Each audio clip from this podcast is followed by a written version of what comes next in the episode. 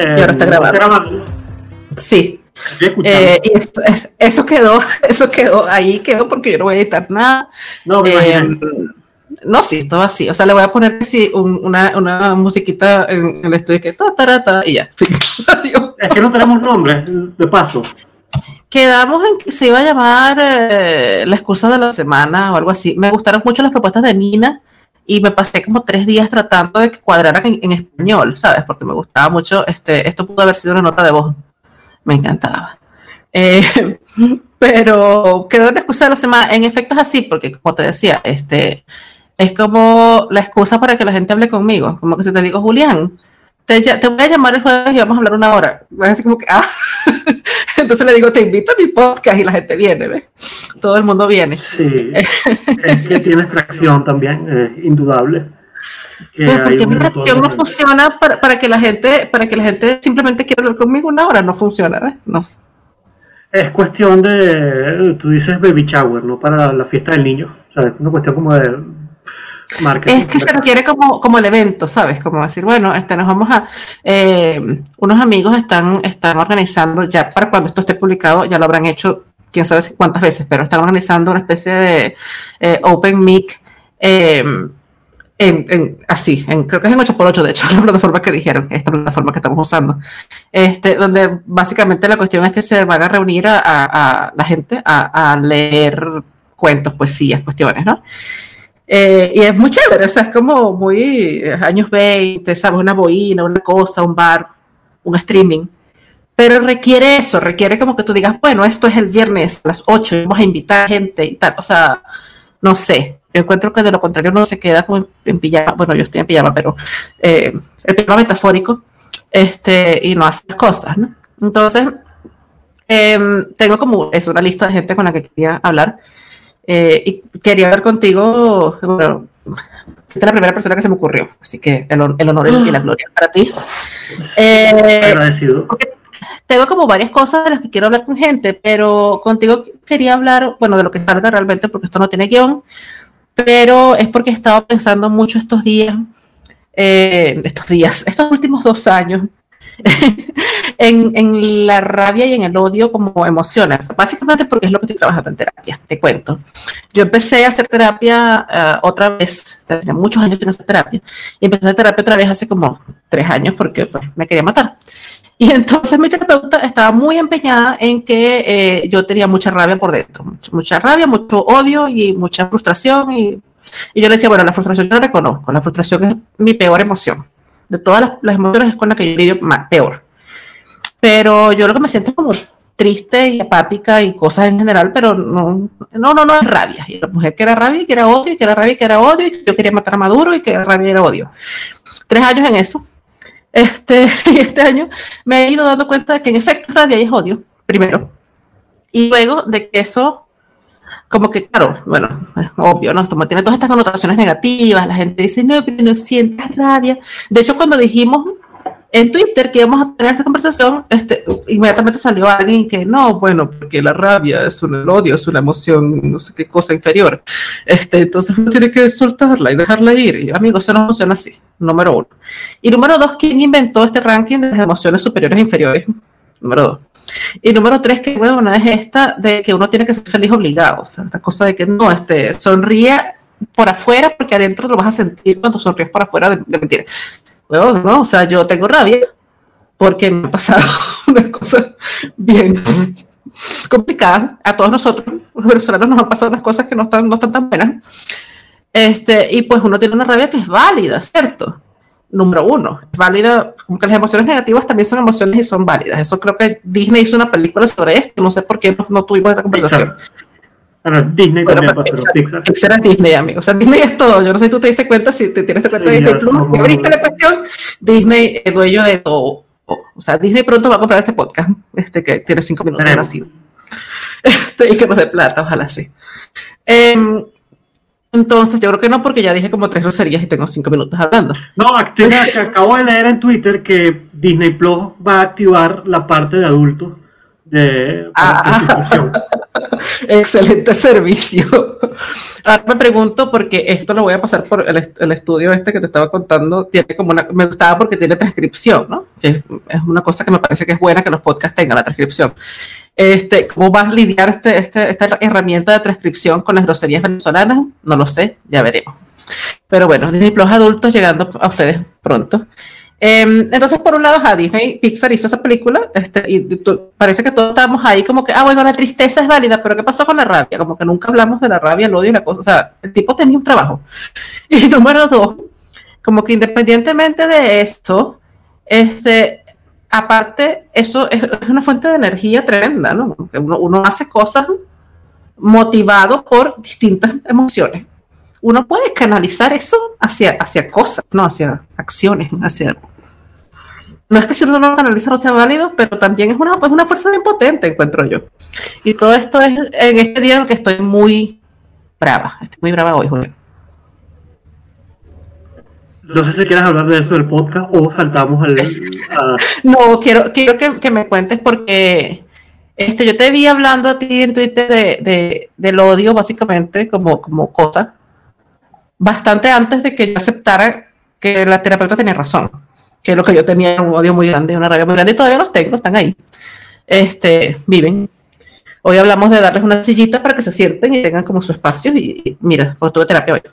Em, y, eso, o sea, tú ya estabas hablando de eso, que la gente dice esto, ¿no? Como que no tenemos que odiar a nadie. Cuando la gente celebra que se, se murió un chavista, o, cada vez que tú te acuerdas que, que Chávez se murió y nos lo recuerdan, gracias por tu servicio prestado.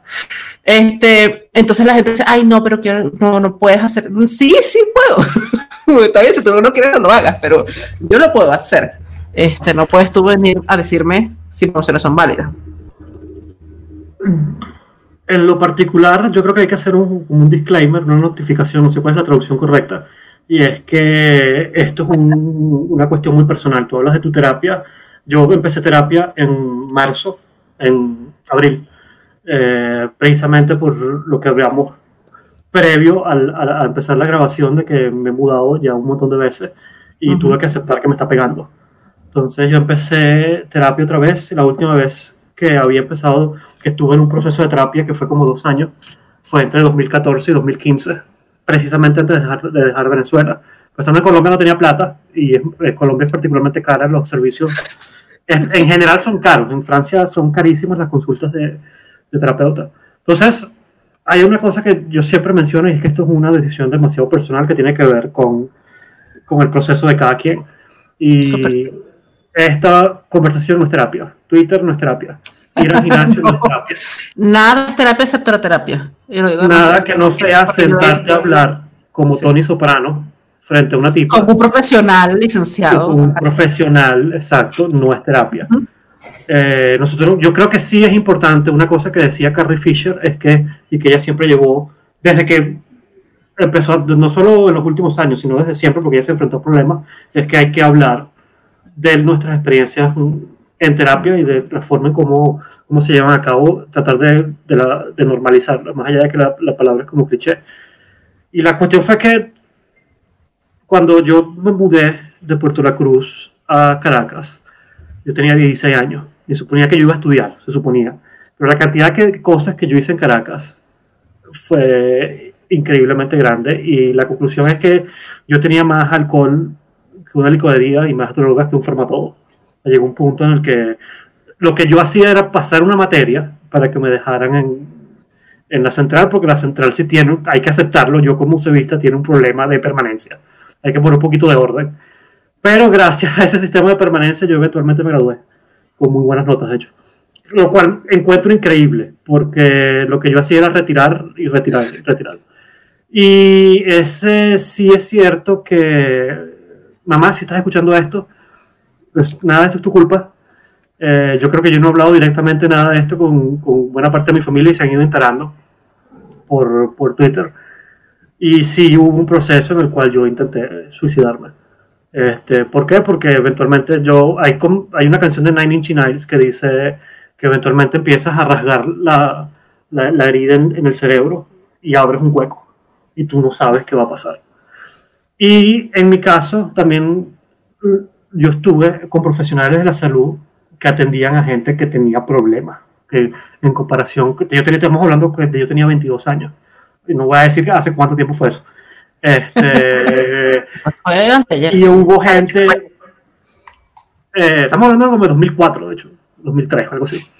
Em, cuando yo me comparé, o yo fui a terapia, empecé a ir a un psiquiatra, y ese psiquiatra atendía, por cuestiones de casualidades, caí con un psiquiatra que atendía problemas serios. No que el mío no lo fuera, sobre todo porque en, retrospectiva me estoy dando cuenta de unos años para acá que tan lo fuerte que fue, sino que en comparación podrían no serlo, de gente que eh, tenía desórdenes de ansiedad que no te permitían salir de la casa, o gente que, no sé cuál es el término correcto, perdón a todos los psicólogos que están escuchando, pero era psicótica y tenía problemas. Y muchos de esos problemas eh, se iniciaron por abuso de, de, estupefacientes. No estoy, yo estoy, por cierto, yo estoy de acuerdo con la legalización de las drogas. Eso no tiene nada que ver con mi posición política. Creo que las circunstancias son más importantes este, al momento, al menos en mi experiencia. Y llegó un momento en que a partir de ese entonces sí tuvimos que tener esa conversación que tú estás teniendo ahorita. Mira, este, cualquier psicólogo que nos esté escuchando esto, va a tener que estar como peer review. Esto es mi experiencia, pero no hay un ranking. Y eso, ponemos, ponemos el disclaimer abajo ya, pero dale. Este, no hay un. Creo que la percepción, especialmente en Latinoamérica, tiene que ver con el cristianismo de lo que es mm. ponerle el otro la mejilla, eh, de que de que eso, de que hay el odio deberíamos desecharlo, que, que es como una, una filosofía de, de, de, McDonald's, a pesar de que a mí me encanta el McDonald's, pero digamos que es una cuestión de consumo rápido. Em, y tiene que ver con tener un un valor moral que te permita justificar tus acciones. Y eso cuenta para el odio, porque ciertamente una de las cuestiones que tú, que tú de alguna manera trajiste con tu comentario de, introducción es que es una, una, fuerza de cambio. Ahora, fuerza de cambio no necesariamente es algo positivo. No, tiene que, ser para positivo, exacto. Que es lo que, lo que la gente confunde. Porque si a ver, vamos a Hitler, que yo sé que estamos haciendo un Hitler de una, este, Hitler Tú ya te fuiste a Hitler. Sí, Hitler odiaba a los judíos, había todo un antisemitismo. Nadie está discutiendo que eso fue producto del odio. Ahora, mi punto es que, y sobre todo si lees Mein Kampf, es que yo puedo interpretar su nacionalismo como amor a la patria. Entonces, como que el amor también fue particularmente tóxico en su misión, si ese es el argumento de la gente. Y Chávez, a mí me cuesta creer que Chávez, más allá de que Chávez era una mala persona, Chávez hizo las cosas que hizo porque era malo. Pero eso no tiene que estar en contradicción con el hecho de que Chávez, de alguna manera u otra, sí amaba a Venezuela. Yo no, no, a mí no me parece nada contradictorio. A ver, el amor puede ser una cosa espantosamente dañina. No, pero no, no, es algo. Es no es algo que la gente parezca estar consciente. No es que yo tenga la razón al respecto, pero es como que hay un valor de que el amor es siempre algo bueno. Como la canción esta de que tú lo que sientes de esto no es amor, sino lo que sientes es obsesión. Yo creo que es ambas cosas. Es que, es que finalmente, o sea, quien, le dice a esa persona lo que está sintiendo, ¿no? Para esa persona lo que está sintiendo, esa obsesión es una forma de amor, ¿no? Y luego tiene gente que le pega a la pareja y están enamoradísimos de la pareja, pero si la persona, como tú decías hace un rato, este, no se trata de la herramienta que estés usando para hacerte daño o para hacer daño al otro. Se trata de, dónde se origina eso. Porque entonces, a ver, que no sé, prohibir los cuchillos porque uno puede matar a apoyaladas, ¿no? Y, y, no se trata del cuchillo. Y no estoy haciendo un argumento en defensa de las armas porque yo soy antiarmas, pero, este, básicamente, sí. No, sabes que en ese punto coincidimos y de allí es que parte mi razonamiento que en cualquier caso exploré en ese tiempo mm. cuando empecé mi primera vez. De hecho, esa no fue la primera vez que yo fui a terapia. Yo fui a terapia cuando tenía como 10 años. Este, mi mamá tenía el seguro, mi mamá era ex jubilada, es jubilada, es profesor y tenía el seguro que siempre se me olvidó el nombre. Y yo fui a terapia como a los 10 años porque ya a partir de allí, a partir de esa edad tenía pero. Entonces, mm, eh, eh, pero en ese proceso en Caracas es que exploré mucho más profundamente. Leí bastante, yo acostumbraba a leer, a mí ya se me olvidó leer. Yo solo en estos momentos de unos años para acá solo he leído manuales de lo que hago y de matemáticas, papers de matemáticas. Yo debería volver a la lectura, pero en ese momento empiezas a leer que sí, cosa que no te ayuda, que, que, no te, yo no le voy a recomendar que lean Nietzsche si están deprimidos. Traten de hacerlo cuando... No, por favor, no. O, no, no, lean Nietzsche. O, o yo, no, yo no le voy a decir que no lean las cosas, pero Germán Gese cuando estás en una depresión es como mal idea. Mm, mm, no, ninguna de las dos. O sea, a menos que estén como, como súper, no solamente shitty, sino como teflón, como que si eres una persona de esas que es teflón, que no se les pega nada, lee a Nietzsche, que es magnífico, mira, Nietzsche es magnífico, Hermann Hesse es magnífico, si no, no. Kierkegaard lo, lo revisité bastante. En ese momento, al final, mi conclusión que me ha acompañado a ese momento es, mira, yo siento odio en la misma forma, o yo tengo la capacidad de sentir odio en la misma forma en la que tengo capacidad de sentir amor, y no parece que haya un argumento por el cual una es más válida que la otra. Y de hecho, en mi caso, todo parece indicar que, como en la película eh, Inside Out, el punto es que cuando no empiezas, cuando dejas de aceptar que, que son igual de válidas, empiezan ciertos problemas. Esa es la cuestión. Este, porque justamente, o sea, yo vengo a hacer terapia, a ver, yo he tenido, no sé, 15 terapeutas o algo así, eh, cuatro psiquiatras quizás, eh, y ninguno sirvió, eran todos un asco, y ahora por fin, en estos últimos años, encontré al psiquiatra que es y a la terapeuta que es, y está todo mal, pero solo son el psiquiatra que y la terapeuta que es. Este, y la cuestión es esta, ¿no? Que, que justamente yo tengo como esta cuestión de, de, todo el mundo me dice, ay, no, tú eres un ser de luz, este, porque, a ver, sí, o sea, como que yo soy fundamentalmente buena en, mis actos, ok. Pero esa cuestión, como que esa, esa noción sobre mí misma, que finalmente son como, como este, constructos que uno se monta, ¿no? Como para hacerte una personalidad, como un traje, ¿no? Em, justamente me, me, me o este, pueda como aceptar que tengo todo el espectro de las emociones humanas porque soy un ser humano y que esas emociones son válidas. Sino que, ok, yo siento cosas lindas y de repente puedo sentir también tristeza porque la tristeza es muy romántica y buena. La gente, buena se siente triste, eso está permitido. Pero cuando tengo rabia, cuando, cuando tengo ganas de caer trancazos a alguien, esas son cosas que hay que como empujarlas para abajo, empujarlas para abajo. ¿Y qué pasa cuando uno empuja mucho ese tipo de cosas para abajo? Surgen cosas como el chavismo. Sí, pero ves, es una cuestión que tú has mencionado un par de veces en Twitter y que yo estoy en desacuerdo y allí es donde yo digo que yo, tú seguramente tienes un dicho, porque tú eres del llano, pero yo nunca he sentido, no que no seas un ser de luz, pero yo te, yo te empecé a seguir a ti como en 2012, que te habías dado unas autovacaciones que, que yo recuerdo, y desde ese día yo sabía que, mira, tú eres medio coño madre, me va a perdonar una de las razones por las que te seguí fue esa. Yo nunca. Eh, y la razón por la que sigo un montón de gente es precisamente porque son súper cínicos. Yo en mi Twitter, más del 50% de las cuentas que sigo. Pero ahí tienes que, tienes que diferenciar. No, definitivamente. Y que sea coño madre. Yo no soy coño madre, soy cero coño No, pero. Pero, pero sí, o sea, ¿no? Pero ese es lo que estoy diciendo, es que cuál es la imagen que tiene de ti también es una pregunta. ¿Y está Katira? ¿Vas a seguir con Katira? No, Katira está con mi marido otra en otro cuarto. El, la imagen que tienen de ti también es una proyección de la imagen que, tiene, que uno tiene de, la, de, sí mismo. Yo sí dije, mira, estos tweets de esta persona se parecen más a mí de lo que quizás queramos aceptar. precisamente eso me llama la atención, porque ¿qué es lo que está proyectando la gente si no sus propias creencias?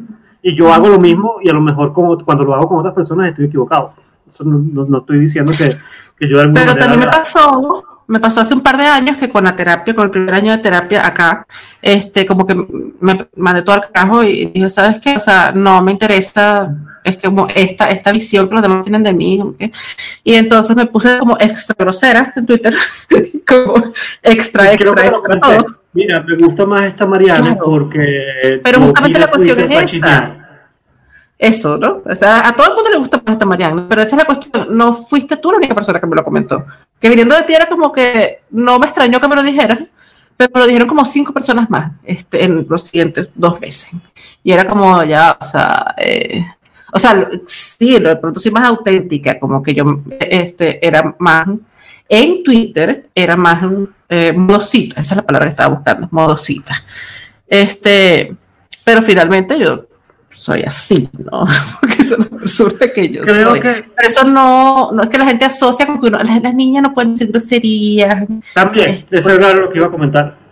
Que de hecho yo le he bajado dos, y yo reviso, yo a veces me pongo a revisar tweets de 2013, 2012, yo empecé Twitter en 2008, en 2009, y yo era, o sea, me da risa lo que digo, pero no es algo que dijera hoy porque ya tengo un trabajo mucho más serio que en ese momento. Este, pero son unas cuestiones así que si yo me hago más famoso, hay un montón de material para que me cancelen. Eso es lo que estoy diciendo. Yo tengo el trabajo más serio que he tenido este, en este momento. tengo, voy, a cumplir, no, ya los cumplí cuatro años en este trabajo. Eh, y además planeo hacerme famosa. No sé cuándo, pero en el futuro próximo. Exacto, eh, Y no me arrepiento de nada. O sea, vengan yo pienso lo mismo. Ahora, lo digo, lo digo a modo ilustrativo lo que en mi caso particular, ciertamente es una cuestión que se ha manifestado desde la adolescencia. Este, es un viaje interno que estoy tratando de volver a hacer con mi terapia, de por qué yo siento tanta rabia. Y no voy a caer en eso porque son temas personales que seguramente voy a escribir en Twitter después que se termine esto, igual de todas maneras. Este, pero eh, tiene que ver con escarbar un proceso que puede tomar posiblemente toda la vida. Pero en el proceso no puedes esperar a que el proceso tenga un final para sentirte aliviado. Y yo no diría en paz, pero definitivamente eh, en conciliación con lo que sientes al respecto. Eh, en el colegio, sigo siendo, sigo siendo un gallo, un nerd ahorita, de hecho trabajo en juegos de video y soy matemático, básicamente tengo el certificado de gallo eh, en el asunto, pero yo era el, el, el, chamo que sigo escuchando Tool, pero yo era el chamo que escuchaba Tool de manera bastante más esnovista. Y, y, escuchaba Marilyn Manson. De hecho, para mí, una de las mejores cuestiones de catarse, una de las mejores herramientas de catarse que he tenido siempre ha sido eh, la música. Eh, la música yo me calma. Eh, la música me... Yo intenté, tengo que volverlo a hacer, porque de hecho ha sido una recomendación de la terapia, o que ha surgido de la terapia, pero yo nunca he podido hacer meditación. Yo no sirvo para el yoga. me molesta me, me, o sea, me molesta en un sentido visceral. Yo no puedo estar tratando de hacer tai chi. Yo necesito hacer esa vaina rápido, necesito bailar, necesito tocar batería, una cosa que sea particularmente física o que después aprendí que aunque que la forma de nosotros confundimos meditación con relajación. Este, cuando eh, meditación es una forma que es recomendable, yo no estoy diciendo que no, pero catarsis también es una forma de relajarse. Y eso me Pero ¿sabes una cosa? Y, y, me parece, es una cosa que me parece bien importante de eso, porque yo soy este, esa persona la que se ha negado toda su vida hasta recientemente a hacer meditación. Este, soy impaciente, horriblemente impaciente, tengo síndrome de las piernas inquietas, mi marido me quiere matar todas las noches de la vida. Este, no soy la persona para, para estar quieta con mis pensamientos, es mente en blanco. Pero una cosa que entendí con la meditación, que es extremadamente difícil y desagradable, no voy a decir que no, pero eh, es que la meditación no se trata de este, esta cosa que tiene la gente en la cabeza, que es como la flor de loto y uno está así en paz. Uno no está en paz, uno está extremadamente incómodo en su propio cuerpo en ese momento. Y se trata de quedarte quieto con la incomodidad, ¿no? Como sentarte con esa incomodidad que es que tus pensamientos no se queden en paz, que, que sientas que todo te pica porque quieres ir a hacer algo este, y la aceptación de esa incomodidad es la meditación en sí misma. Este, y es horrible, es dificilísimo, no digo que no, pero la gente tiene como esta aspiración de que no deberían sentirse de esa manera, ¿no? Lo que tienes que hacer es quedarte ahí los 10 minutos, los 2 minutos, los 5 minutos que vayas a estar con esa incomodidad. Y eso eh, lo digo porque para mí ha sido como también un proceso como medio de revelación en estos últimos meses que, que, he venido haciendo progresos con el asunto de la rabia porque también me ha permitido como decir, ah, ok, esto es simplemente una emoción que eh, es horrible y no me gusta sentirla y es incómoda, y, pero eso no significa que ni que yo tenga que actuar en consecuencia, o sea, no quiere decir que yo tengo que darle los coñazos a la persona que la que tengo ganas de darle los coñazos, no quiere decir eso. Ese es el otro punto. Y, pues. y además, tampoco quiere decir que tengo como que empujar la emoción porque no la quiero sentir, no, o sea, tengo que estar y sentirla en- ahorita porque esto es lo que estoy sintiendo ahorita, ya punto, o sea, es como cuando me duele algo, bueno, me tomo una pastilla, pero ¿qué hago? Atravieso el dolor, ¿no? Yo creo que tocaste. Yo creo que hay coincidencias en la manera en que hablas de, los, tera- del- de la terapia, porque tocaste un punto y es que yo siento, si yo, a mí me explicaron en algún momento, me explicaron que la meditación era precisamente eso que tú dices, es hacer uno con la incomodidad, pero al final del día, hoy, eh, hubo un momento en el tiempo en el que yo tuve que aceptar que yo tengo ansiedad. Este, Yo tuve que medicarme. Este, yo vivo con mi incomodidad todo el tiempo. O sea, la meditación entendida como la forma que lo dices es algo que no es algo que yo no experimente todo el tiempo. Yo estoy aquí eh, eh, en, en- en Inglaterra, en el Reino Unido, y la gente puede pensar, definitivamente estoy mejor, y, y lo voy a decir con- tratando, de ser humilde, con un mo- montón de gente que tuvo que caminar por los Andes para llegar, no, no- no estoy tratando de disminuir la tragedia que vivimos como, como país, pero es difícil venir a, a hacer un esfuerzo por no responderle como uno cree que se merece al, al británico condescendiente. Este, y responderle como uno cree que se merece está mal, eso, vamos a dejar eso claro, pero eh, el punto es que me he dado cuenta que hay un montón de ingleses que nunca han hablado con un latino y a veces sienten que el tono de voz Hay a los, que, a los que nunca les han dado sus, sus parpas de coñazo. De paso, pero es esto que parece que estas inflexiones de voz donde yo de repente digo, ah, porque soy de Oriente y me criaron así, ¿qué quieres que haga? Más allá de que uno tiene que adaptarse al país, definitivamente te das cuenta de ese shock. Y ahora la ansiedad no es el hecho de que antes vivía en París quejándome y que yo... Es increíble que el, el país... el- yo no tra- tragué lacrimógenas en Colombia. En Medellín nunca hubo protesta. Este, yo fui a tragar lacrimógenas en París. A mí me, agar- me agarraron dos protestas que yo no sabía que estaban allí y me lacrimearon. Entonces, mm, eh, si hay una, un estrés de, bueno, ahora estoy en París, estoy aprendiendo, Sí. tratando de entender francés. Creo que la incomodidad y una de las cosas que uno hace la conexión es que eh, para mí la catarsis es precisamente salir del estado que para mí puede llegar a ser bastante constante. Eh, cuando yo estuve, y lo tengo que ver en eso, en, en- en aspectos bastante, o en términos bastante vivenciales, en 2019, o sea, el año pasado, fui al, ya estamos casi en 2021, el- fui al concierto de Rammstein y hubo, durante esa hora y media, a mí se me olvidó absolutamente todo lo que pasaba alrededor. Y yo salí del concierto, lo hice público y lo quería compartir, pero salí súper relajado. O sea, pude soportar el resto del año y medio que me quedaba en París. Eh, Hay, hay- un par de cosas. cultural. Ujú. Hay un par de cosas ahí que me parecen. Bueno, primero, este, porque me, me acordé de una anécdota, que es que estábamos, creo que era en Sri Lanka, este, en una conferencia, y yo estaba hablando, me parece que era con Melanio en un pasillo. Sé que era venezolano, creo que era, creo que era Melanio, este, porque Melanio es grande, y si no era Melanio era Andrés Apura, pero es más bajito, entonces era Melanio, seguramente. Y estábamos hablando en venezolano, venezolano común, ¿no? Este, y se me acerca alguien, como la gente de la conferencia, se me acerca un muchacho y que, este, señorita, ¿la puedo ayudar en algo? ¿La está molestando? ¿Te sientes segura? Y yo, marico, estamos haciendo, estábamos muertos de la risa, haciendo un chiste, contando un cuento, ¿no? porque era, ¿no? Uno, uno te me deja así, la gente se siente agredida. Pero la segunda cosa es que este, me parece súper importante, yo, yo sufro ansiedad también, este, no crónica a diferencia de mi depresión, pero eh, tengo un par de años en tratamiento.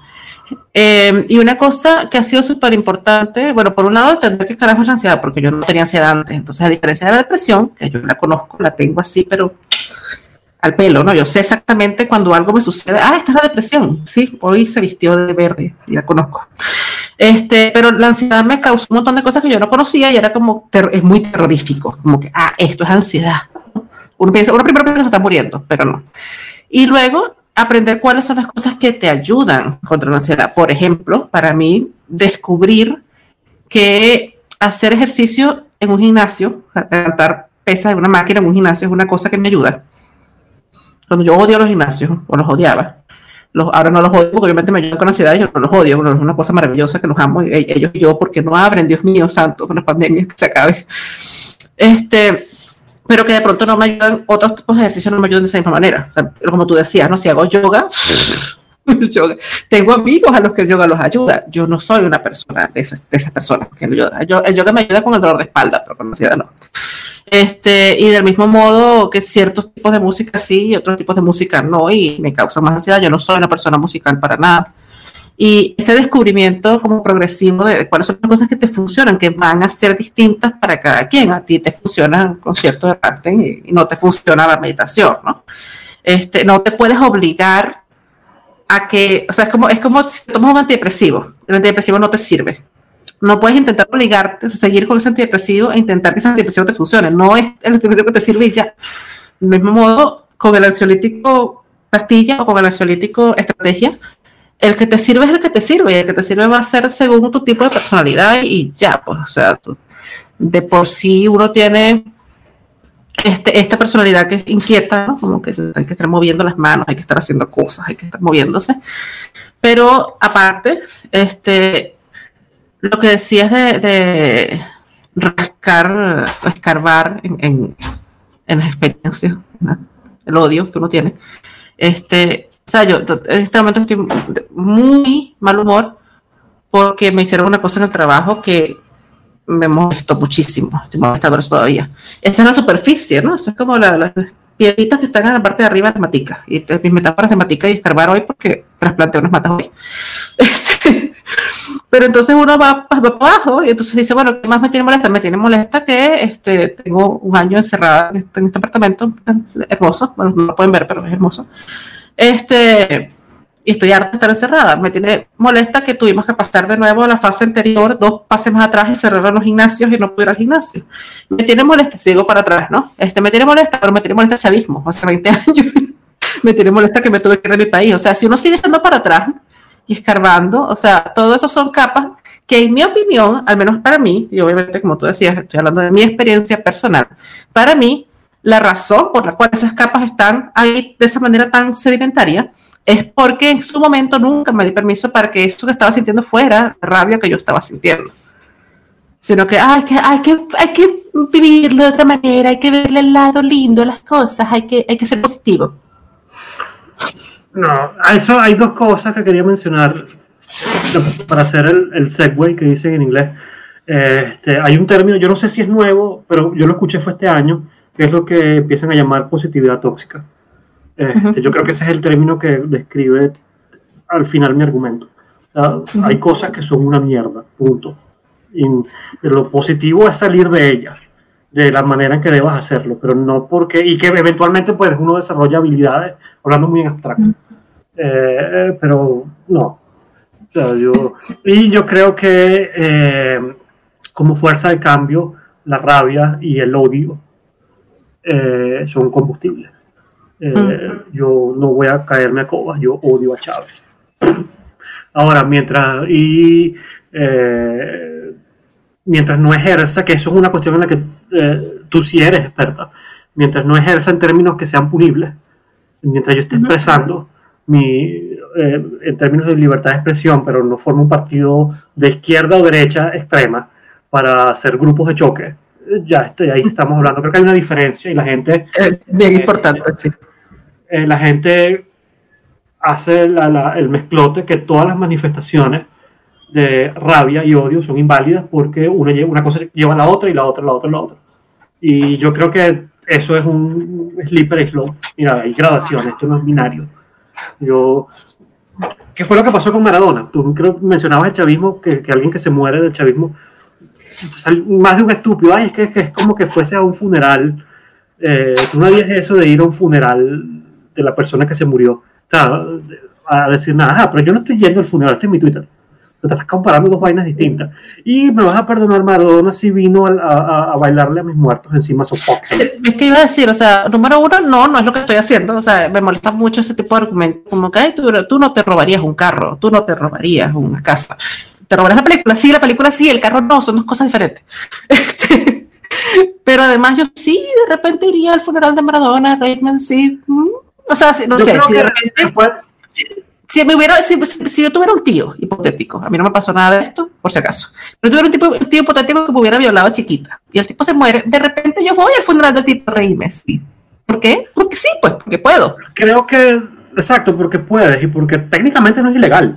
O sea, mientras no, sea, yo creo que o sea, la, no todo lo legal es justo. Yo creo que hay, hay un, vamos a aclarar que yo no estoy diciendo que las cosas que eh, hay toda una conversación allí, pero ir, ir a reírse Esto es bueno, esto es bueno como en el sentido virtuoso. ¿Es virtuoso reírse de la muerte Maradona? No, no es virtuoso, no es. No, exacto, yo no estoy diciendo que sea bueno. Jesucristo. Yo no, yo no, yo en ningún momento asumí, si tú quieres, sobre todo si estás en Argentina, yo no le voy a pedir a los venezolanos en Argentina que se pongan en esa paja. Mi hermana está en Argentina y mi hermana odia a Maradona, sorry por la paja, pero este, yo no le voy a pedir a eso, pues sería un poco, sería, sería poco sentido común de mi parte. Pero en la calle demasiado feo, pobrecita. La otra cosa es que yo no estoy diciendo que esto sea bueno mira, yo odio a Maradona y esto es horrible, pero fuck El tipo vino a bailarle, fue a Puerto La Cruz a, a la bandera. O sea, en términos absolutos, suponiendo que creyéramos en el cielo y en el infierno, en esas cosas, este, yo no voy a hablar por ti, yo no creo en nada, yo soy atea, pero suponiendo que creyéramos en estas cosas, ¿qué tanto valor moral tiene este, reírte tú mismo solo, tú solo, de la muerte de alguien. No estás causando ningún tipo de impacto en el mundo. O sea, ¿acaso que no es un cura que está hablando No hay una suma total de nada y ya. Entonces, no, que vas a sacar tu odio como sé, pues, sí, este es el momento para sacar el odio. Sí, pues. O sea, si no, si no es ahora cuando. Este, pero es que no sé cómo es esa calculadora de algún lugar, cómo suma las cosas ahí, no sé. Pero eh, sí creo que es importante, como porque mencionaste el, tema de, de, qué es lo legal, ¿no? Y, la gente se va para el carajo horriblemente con el tema de la libertad de expresión. Por un lado, si yo bloqueo a alguien, estoy violando su libertad de expresión. No, hijo, usted tiene derecho a hablar, usted no tiene derecho a que yo lo escuche. Lo siento mucho, eso no es una cosa que le vino así dada por Dios, que yo tengo, tiene derecho a que yo lo escuche. No, específicamente yo, no. Y por otro lado, entonces creo que si uno tiene odio, entonces eso es discurso de odio. No, el discurso de odio tiene que tener ciertos parámetros para poder Exacto, porque es precisamente la otra cosa, la otra cosa que yo aprendí gracias a ti es que el discurso de odio se define porque eventualmente hay una cuestión de protección, porque para Chávez, reírse, para los chavistas, reírse de Chávez lo pueden decir que es discurso de odio y lo están usando para fines políticos, es lo que entiendo. O sea, la idea es que no hay, este, que no podemos hacer de eso algo relativo porque precisamente lo que se va a ver atacada es la libertad de expresión. Y que yo escriba la otra cosa que iba a comentar es precisamente que eh, ya creo que Marilyn Manson pasó de moda hace muchísimo, muchísimo tiempo, pero en los 90, para los chicos que están escuchando, Marilyn Manson era toda una personalidad, precisamente porque las canciones eran sin negar, para, exacto, incluso para estándares de hoy en día siguen siendo bastante violentas. Entonces está este episodio de, de, de un documental que se llama Bowling for Columbine, que probablemente conoces, que es del tipo este que chavista, que se me olvidó el nombre eh, y entrevistan a Marilyn Manson, que porque, porque uno siempre busca un, chivo expiatorio, entonces los chivos expiatorios son los juegos de video. Yo estaba jugando juegos de video y, y ahora hago juegos de video y no hay nada que indique, este, eh, sin otros factores, mucho más incidentes, que hay problemas de violencia. No hay nada que indique que la música, sin otros factores que sean más incidentes, implique violencia. Y Marilyn Manson decía, mira, yo hago canciones y durante ese año de 1999, Bill Clinton estaba bombardeando Bosnia. Tú me vas a decir que yo soy más influyente que el, que, el presidente, yo, porque yo hago canciones. Y yo sencillamente estoy canalizando una rabia que, y lo digo en términos de experiencia propia, ayudó un montón en términos de vicario a, a, a, canalizarla también. Yo prefiero estar escuchando Marilyn Manson que meterme en un, grupo, un grupo de, extrema derecha o un grupo comunista. Eh, Pero tema, fíjate, porque una cosa en la que estoy trabajando ahora es justamente en, análisis de discurso de odio en redes sociales, que fue la razón por la que en estos días desbloqueé a todo el mundo. No sé si, creo, que, creo que sí, creo que estabas ahí en ese momento. Este, desbloqueé a las 2.000 personas a las que, a las que seguí, a las que desbloqueadas, este, incluyendo cosas como el Canal 8 y cuestiones por el estilo, em, para poder hacer este análisis. Cuando el discurso es discurso de odio, cuando el discurso incita a un daño. Entonces estamos hablando de discurso que deshumaniza, por ejemplo, este, la gente que dice que los chavistas son unos animales, que son unas bestias, que no merecen vivir, ese tipo de cosas. Cuando tú deshumanizas al otro, que es algo que pasa mucho con el racismo, por ejemplo, ¿no? tratar a, las personas de color como de animales. Este, o cuando directamente incitas a la violencia y dices hay que matarlos a todos. Este, el discurso xenófobo toca mucho eso, hay que matarlos a todos, hay que quemarles las casas, hay que dejar. Este, lo que uno lo que la gente suele llamar como este discurso de odio no es discurso de odio, porque es una expresión de lo que estás sintiendo, realmente. O sea, yo odio X. Y de hecho, cuestiones que están como en el límite, como si uno dice, este, ojalá se muera X presidente, no quiero que me deporten. Este, eso está en el límite para plataformas, por ejemplo, Facebook, eso lo daría de baja, porque les parece que eso es discurso de odio, pero yo estoy deseando, no estoy indicando acción. Entonces, eso según los estándares de derechos humanos no es discurso de odio, a pesar de que las redes sociales lo consideran discurso de odio. Y ahorita si tú dices en Twitter, ojalá se muera X, eso lo dan de baja. Igual te pueden suspender la cuenta, porque nos volvemos un desastre con esto, ¿no?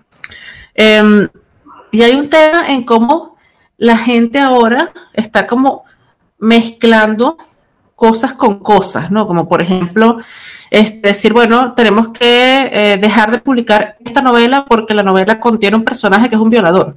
Sí, pues por supuesto, la novela tiene que contener, tiene que contener gente que hace cosas feas. Es ¿no? punto de vista tuyo, porque es lo que te decía, pues yo, en mi, eh, hace muchos años yo leía, yo sabía leer, y yo leí un montón de cosas, y es precisamente, incluyendo Minecraft, Minecraft está en la Biblioteca Nacional, por cierto.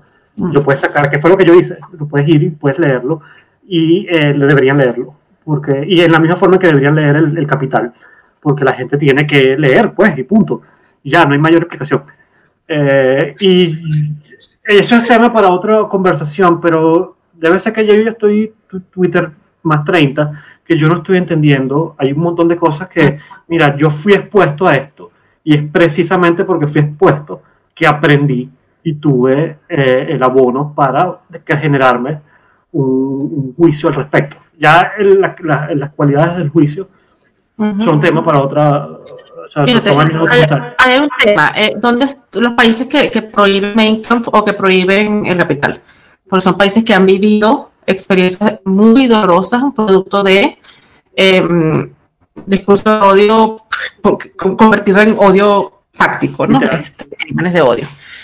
Em, y eso se eh, origina en pensar que este tipo de pensamiento es peligroso.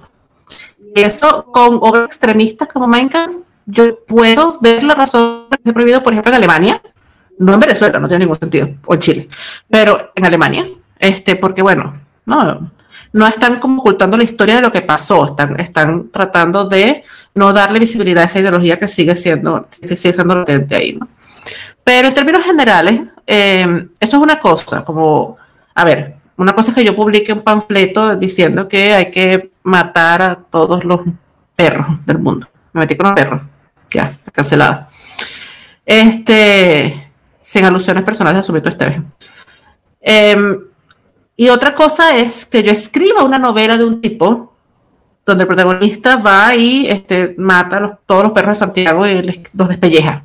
Es una novela horrible puede ser una novela de horror, de terror psicológico, un thriller, lo que sea, pero es ficción. Y la ficción sirve para eso. La ficción sirve para, número uno, iluminar los lugares más oscuros del alma, porque para eso está. Y número dos, para entrenar a las personas en sentir emociones. Y eso además hay estudios al respecto, como nosotros, las personas que leemos ficción, este, entrenamos nuestras emociones, nuestra educación sentimental en los libros, porque estamos sintiendo esas emociones como si tuviéramos una, una cajita de arena, primero experimental, ¿no? Un sandbox experimental, este, para después salir al mundo real y entonces poder tener emociones reales en el mundo real, ¿no? Eh, entonces, si le quitas esa literatura, ¿qué queda? Porque tienes que, empezar, o sea, toda Agatha Christie, en todos los libros de Agatha Christie hay que mata a alguien, entonces hay que borrar a Agatha Christie toda ella que es una cosa más avanzada. En algunos, de los libros. Sí, por supuesto. Se pone... Viste que le cambiaron el título al libro, ¿no? Sí, exacto. Eso es lo que va a en el comentario. Exacto. Entonces una cosa es cancelar a, a, JK Rowling porque es una loca y otra cosa es, entonces no podemos leer Harry Potter por eso. Y esto es para el autor de la obra. Nadie está obligado a leer Harry Potter, no leer Harry Potter si te da la gana, pero yo amo Harry Potter, yo lo leí antes de que eso pasara, entonces para mí no tiene sentido porque no veo las cosas que las otras gente ven en la obra. Eh, lo mismo que ponernos a discutir ahora cuál es el valor literario de Lolita y si hay que sacar a Lolita de, la literatura porque es apología de la pedofilia. Este, Lolita es una obra maestra de la literatura. punto. Si tú hicieras, si tú al desaparecer a Lolita hicieras que los pedófilos desaparecieran, pues sería lindo, pero no funciona de esa manera. Y que por, eh, eso es, creo que este, caímos en este tema porque es ese tipo de falsas equivalencias que hace la gente sobre mi expresión de alguna, de, alguna emoción o algún sentimiento sobre las consecuencias que pueda tener en, en, el mundo real. Yo creo que sí hay una, una, una conexión importante en el sentido en, en, cómo manifiesto las cosas, sobre todo si estoy, este, por ejemplo, yo no tengo hijos, no creo que voy a tener, pero yo me imagino que al momento de, de manifestar la rabia como padre, hay cierta responsabilidad en cómo lo haces frente a tu, a tu hijo. Por ejemplo, ya el punto es, no hay una regla, no hay un rule of thumbs, no hay una regla de cómo yo voy a expresar la rabia, pero eso no implica que yo no tenga, que mi rabia y mi odio no tengan validez y que no deban ser expresados. Es que es difícil y no hay, es, eh, es basado en el caso, es por persona y ni siquiera es que es por persona de que yo la manifiesto así, es que en este momento la tengo que manifestar y canalizar de manera no positiva, porque caemos en eso de que ahora tengo que escribir un libro porque estoy arrecho, pero definitivamente no dañina eh, eh, con respecto a uno mismo, porque... Pero fíjate, yo escribí eh, mi tercer libro, este, mi tercer libro son básicamente mujeres que matan gente y rompen cosas y queman cosas y son cuentos. Y cada cuento es una mujer que o mata a alguien, o quema algo, o rompe algo, o no sé, ataca algo, hace lo mejor. Son pura gente loca. Este, y, y, lo que pienso es que muchas personas quizás, dependiendo de las inclinaciones que cada quien tenga, pues habrá que no ser que saca una pelota y va a jugar básquet, no, pronto, pero eh, de repente la gente que tiene inclinaciones artísticas puede que quizás este, canalizar eso haciendo algo, o sea, haciendo música o escuchando música o eh, pues escribiendo el libro o leyendo el libro o haciendo la película o viendo la película, pero que el arte es para eso también. Y que justamente por eso insistía en lo que el arte era para, para iluminar los lugares oscuros del alma, porque este, yo tengo unos personajes que de repente son alter egos míos, son fragmentos míos, y que pasaron por cosas muy feas y que de repente la manera que yo tengo para sacar eso es escribiéndolo, ¿no?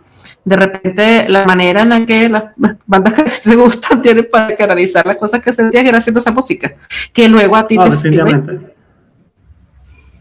como, como herramienta, ¿no? Y el punto es que Ende, ahí yo creo que me va a tocarte, este, alguien, yo he leído varias cosas que se resumen en, en defensa del odio. Este, esto es un tema súper controversial mencionarlo de esta forma, yo no soy experto, pero al final del día nosotros somos producto de la evolución.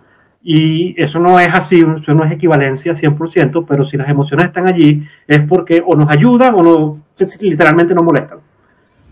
Este, mm, entonces, como somos seres sociales, mm, eh, las herramientas que tenemos para podernos proteger como grupo y, evolucionar como sociedad ahora es precisamente trabajar en términos de las emociones. Eh, y el odio es una cuestión que nos protege.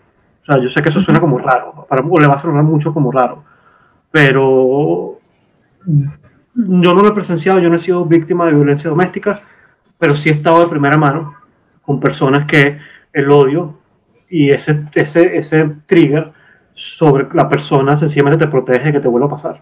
Y no es que tienes que, que, que, de nuevo, manifestarlo de manera dañina. Y el odio es un objeto de cambio. Llega un momento y creo que es allí donde la gente se empieza a, uno habla de la gente como este constructo abstracto de personas estúpidas. Yo no estoy tratando de hacerlo de esa forma. Yo estoy tratando de referirme a las, a las personas que de alguna forma están criticando mi punto de vista. Mira, el argumento es que como objeto de cambio, incluso el odio al, a tu yo del pasado es un combustible. Y eso es lo que creo que quizás es, es poco, pero es trabajo honesto.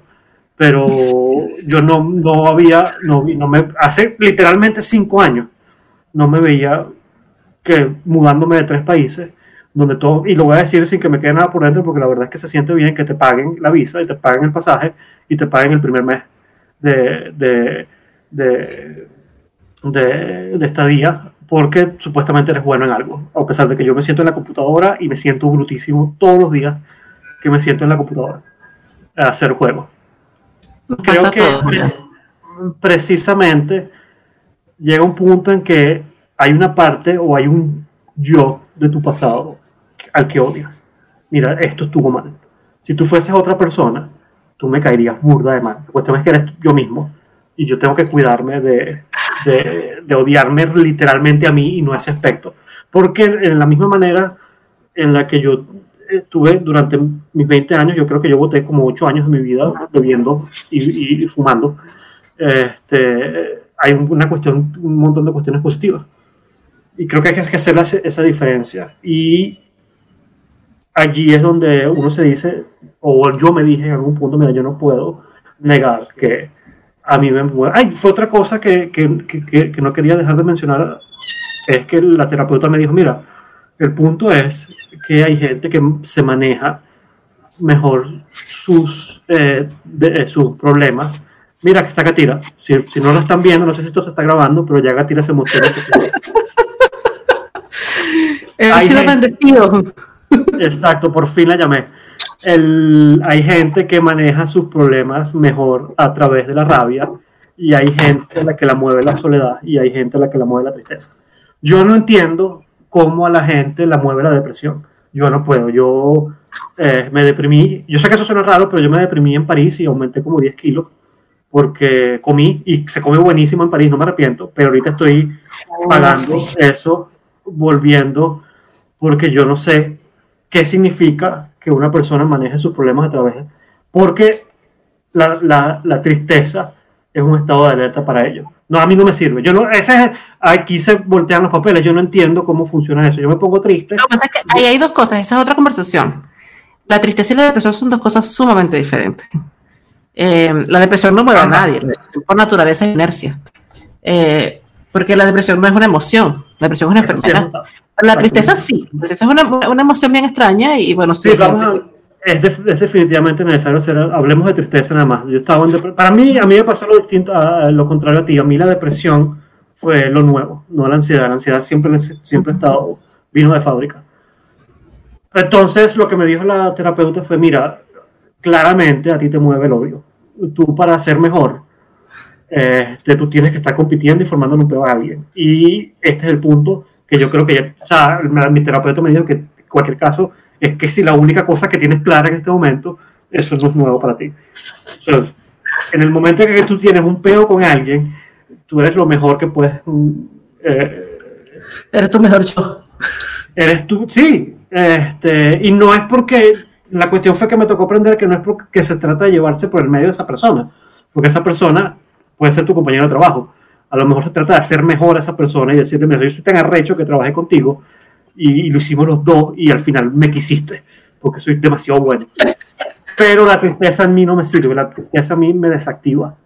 Este, Yo creo que yo dejé, yo me separé de la depresión crónica, como la viví hace escasos cinco años, cinco, eh, seis años, eso es cuando tenía 30 años. Este, y cada vez que yo siento que voy a entrar en depresión como en ese momento, huyo por la derecha. Hay alguna, si hay una persona que me hace sentir, eso es algo que aprendí de mi abuela, yo mandé mandar a la, yo aprendí a mandar a la gente la mierda rapidito y no me importa. En el momento en que me siento incómodo, eso nunca ha sido un problema en mi caso particular. Y en situaciones donde me empieza a deprimir, la idea es moverme. Ahora, la rabia, yo me cuando la situación me genera incluso estrés. Yo creo que eso aplica a todos los venezolanos que no. Eso fue una cosa que pasó en París. La gente, hubo literalmente un momento en el que quien era mi jefe, o sea, quien era mi supervisor, que era sencillamente el, el director de arte del juego que estábamos haciendo, me preguntó cómo manejas el estrés. Porque tú pareces que no has afectado. Yo le dije, mira, yo estaba en mi universidad, un día estaba estudiando y se prendió un peo afuera y yo tomé bombas lacrimógenas mientras estaba en la, en la, en la, en la, en la biblioteca Alfonso Gamero que es la de, la de la central de la Facultad de Ciencias. Y era, o me voy y dejo de, de, de, llorar por las bombas, o no estudio y rapo. Y no tenía opciones. En ese sentido, creo que cuál es el vehículo que no que te hace mejor persona, porque no es como que hay una meta, pero que te mueve a hacer cosas, quizá, que te saca de la inercia, que es la depresión. Definitivamente el vehículo es distinto. Y yo creo que para eh, el entendimiento global, es que eh, es la alegría o es la tristeza la que te mueve. Y tendemos a, a menospreciar la rabia como combustible cuando literalmente es como el, cuando el, documental de, The Last Dance, de Last Dance de Michael Jordan, él hizo todo porque estaba recho y todo se lo tomó personal. Y todo era un peo. eso, es eh, el tema de, de, la rabia y del miedo, que es como la contraposición de la rabia, este, como motores, porque en efecto son, como dijiste, eh, son herramientas evolutivas. ¿no? O sea, uno no es que tiene rabia o tiene miedo o cualquier otra emoción por tenerla. O sea, eso tiene un valor específico en términos de cuáles son las señales que tu cerebro te está mandando para que tomes ciertas acciones. ¿no? Y, y, y, creo que algo pasó en el camino. Yo creo que fue culpa de Carlos Fraga, en todo caso. Eh, que Carlos eh, Fraga, yo lo usan como, hay otros, pero Carlos Fraga fue una de las primeras personas que yo le escuché decir tu rabia es válida. Yo sé que Carlos Fraga es como el punching back por, por razones obvias. Yo es un excelente chiste, pero tienes razón, en efecto es así. Evolucionó, yo sé que él leía horóscopo al principio, pero después como que se hizo serio. Y, eh, y, yo no sé qué le pasó con él, pero hubo un momento en que era como una, una, una conversación un tanto más será de la vida? ¿Qué será de la vida de Carlos Fraga? Carlos, escuchando esto, pregunté en Twitter qué será de la vida de Carlos Fraga, pero más allá del chiste, una de las primeras personas que yo recuerdo de esa época, que yo le escuché literalmente, mira, sentir rabia no está mal, fue a Carlos Fraga. Y me estoy dando cuenta que como que se lo tengo que agradecer, porque fue una, fue una figura pública, no fue como que lo dijo que fue un, un, un drogadicto, uno de los, de los, de los fumones con los que yo me la pasaba en la central. Yo creo que lo dijo en, en, Benevisión, una cosa así. Sí. Eh, o sea, que no fui el único que lo habría escuchado. Yo le paré la menor bola, pero en efecto, no, sí, yo lo escuché. Y además no fue la única vez que lo dijo. O sea, voy a ver cosas de eh, pistas. Y es reivindicación no del odio como herramienta destructiva, porque incluso ese es que ese es el punto, que el cliché de que, que destruir algo es necesariamente algo malo. Va a llegar un punto en que yo no sé cuál, yo no sé cuál es la respuesta, pero va a llegar un punto en que, mira, la Venezuela que nos va a tocar en algún punto, en algún momento quizás, todos estaremos muertos, pero toda esa generación que le va a tocar reconstruir Venezuela. Estamos usando los dedos muerta, creo que se... Este, probablemente esa generación va a tener que destruir la Venezuela que existió en algún punto. Así que no es como que en sí mismo tienes que darle un valor un valor moral a la acción o el sentimiento que estás tomando y yo estoy acá en defensa de, en general, de sentir odio, de estar consciente de él, de saber cómo canalizarlo a algo que en, el ver mínimo, de la manera, como, como cosa mínima que debemos lograr es no que no sea dañino para otra persona. Eh, esa como, exacto.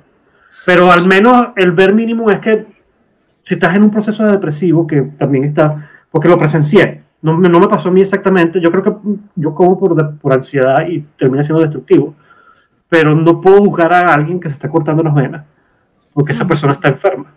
Entonces, el ver mínimo que le puedo pedir no es no te hagas daño tú, porque yo sé que eso es difícil, pero no vayas a cortarle la vena a esa persona, por lo menos. Este, eso es eh, el asunto que, que quisiera dejar clarísimo en general. Me encanta ese lugar, me encanta ese lugar como para, como para terminar. Es, es un gran cierre, No, no, sí, definitivamente. Y esta conversación, eh, como bien señalaba hace un rato, ya no sé cuánto tiempo pasó, yo la tuve hace muchísimo tiempo. Y yo comenté hace un par de semanas en Twitter, cuando creo que con todo este asunto de Maradona, es que yo estoy viendo como algo positivo que la gente hable de la, desde la rachera. Mire, sano que sientas odio, sano que Chávez se merece que lo odie. Hay gente que se merece que la insulten. Punto. No, que no deberías, en las discusiones no deberías insultar. Hay gente que se ganó un insulto. Y no todo lo también, también no todo es una conversación. ¿En qué sentido?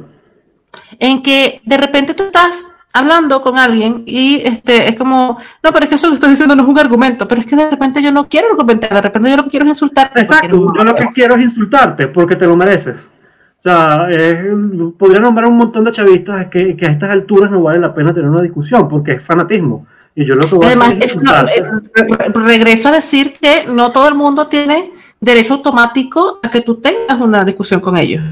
¿Sabes? O sea, eso requiere una energía que a mí no me da gana, pues. O sea, tienes que ser una persona en la que para empezar yo lo respete intelectualmente y que yo sienta que está eh, jugando limpiamente intelectualmente. Porque si no, ¿cuál es el punto? ¿No? No todo, no todo, no todo es una discusión. Hay cosas que son una pelea, hay, cosas, que, son un insulto, hay cosas que son un brownie con meses. O sea, no todo es una discusión. No me vas a venir a decir a mí que yo no puedo usar mi Twitter para insultar a Chávez cada vez que me dé la gana. O a, José Vicente, que supuestamente está muriendo. Mira, a mí no me molesta si el pana por fin. O sea, se ha tardado. Pues. Si, si cuelga las alpargatas, porque mira, él es responsable de esto. Yo estoy mandándole plata a mi mamá en vez de desde acá por las cuestiones ideológicas que él hizo. Lo mínimo que, el mínimo trozo de justicia que puedo tener, porque él se va a morir sin pagar por su culpa, es mentarle la madre. y ya. O sea, mi, mamá cumple años el lunes y yo no voy a estar con ella. Y eso le, voy a tener rachera toda mi vida. es una rachera que la voy a cultivar, pero es que le voy a echar agua, la voy a podar le voy a hacer cariñito, le voy a poner que lleve sol, que crezca. Porque es así, sencillamente. O sea, eso no, no, todo, de nuevo, no todo es conversación, pero no todo, todo merece perdón. O sea, esa cuestión de perdón es una cuestión demasiado personal. Como para yo, ay, tienes que perdonar a alguien. No, no tengo. Puedo, pero no tengo. Obligo. Lo que no puedo hacer es mandarlo a matar o algo así, pues, pero perdonarlo. Puedo, puedo, puedo, no debo. Exacto. El lenguaje, el lenguaje es una cosa que no tiene que tener precisión para el lenguaje, Julián. Mira, no, yo puedo, poder, puedo. No debo y pues, y eso va a tener consecuencias posiblemente, o sea, me hagan meter presa. Bueno, poder puedo, puedo, puedo. Si tengo real, no debes, puedo. Definitivamente ese es el punto. Y si esta conversación hay dos o tres personas que la escuchan, que es más o menos mi audiencia en Twitter, eh, que les sirva para poder trabajar encaminar cualquiera sea su proceso de terapia. Yo sé que la terapia es cara, eh, yo sé que eh, eh, no todo el mundo lamentablemente puede tener, pero que sirva para buscar los recursos, libros, conversaciones, grupos, y que empiezan su camino con lo que sienten, porque creo que eso es profundamente importante. Y si no, pues por lo menos se hayan reído las cuatro veces que dijimos unas barbaridades, porque también también, también sirve, pues. Sí, esto sirve, que se rían. Voy a, asumir que se están riendo con, mí, con nosotros, en vez de, uno. A mí no me importa si se ríen de mí, la verdad. A estas alturas de la vida, ya que tanto. A ver, honestamente, a mí, yo, yo. Este, te voy a dejar en paz, Julián, porque me dijiste hace hora y 20 minutos que, que, que, moviera ese culo, que empezara a grabar. Y tú yo, yo asumo que hacer. Este, pero, yo no dije nada de eso. estaba implícito. No me dijo cómo viera el culo, pero estaba implícito. Está, estaba ahí como, no era literal en todo caso. Este, pero ha sido un gusto hablar contigo, Julián. Muchas gracias por dedicarme este rato de tu, vida. No, gracias por mantenerme a flote en el trabajo. O sea, esta conversación, yo estoy disfrutando hablar con conocer los británicos, pero es un choque eh, y hablar con alguien que entiende el acento, que, no, que entiende que no le están gritando porque hiciste una inflexión, es, deja de ser extenuante. Es como que, ah, me puedo calmar. Eh, porque si lo tengo que aclarar, lo tengo que aclarar una sola vez. Mira, yo soy de Puerto La Cruz y la gente entiende. Eh, muchísimas gracias por la invitación, con este, la verdad, por, tener, que, por tenerme en cuenta. a ti, gracias. Y a quien sea que haya escuchado esto en algún momento cuando se publique, este, gracias también por, por, por aguantarnos este rato, más de una hora, y por soportar mi acento chileno extraño. Este, eso. Bye. Sí.